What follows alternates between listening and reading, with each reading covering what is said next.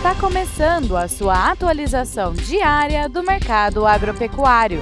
Fique agora com o Agro no Instante, da Scott Consultoria.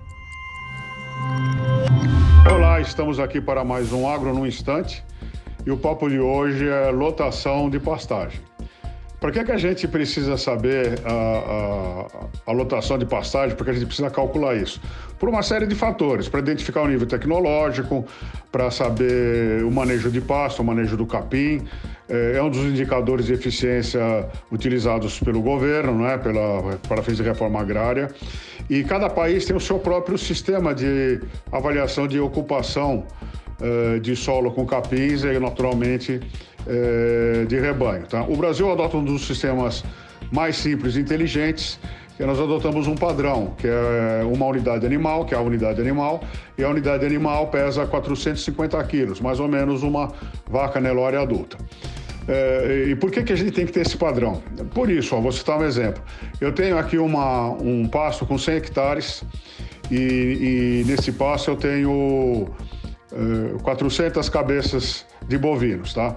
Então eu divido 400 cabeças por 100 hectares, eu chego a 4 cabeças por hectare, tá? Mas 4 cabeças por hectare, o que, que é isso? É boi, é vaca, é novilha, é garrote, é bezerro. Então, uh, a gente faz o seguinte, a gente pesamos esses, esses essas minhas uh, eh, 400 cabeças, cada deu uma média de 200 quilos por cabeça, Aí eu multiplico 400 cabeças vezes 200 e obtenho 80 mil quilos de boi, tá?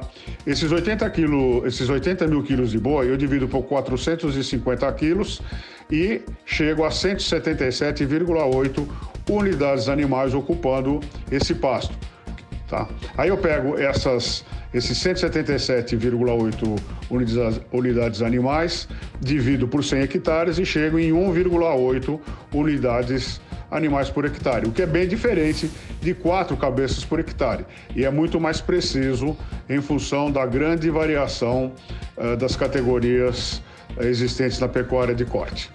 É isso aí. Meu nome é Alcides Torres, eu sou engenheiro agrônomo e analista de mercado da Scott Consultoria. Espero encontrá-los todos gozando de boa saúde, fazendo bons negócios e até amanhã.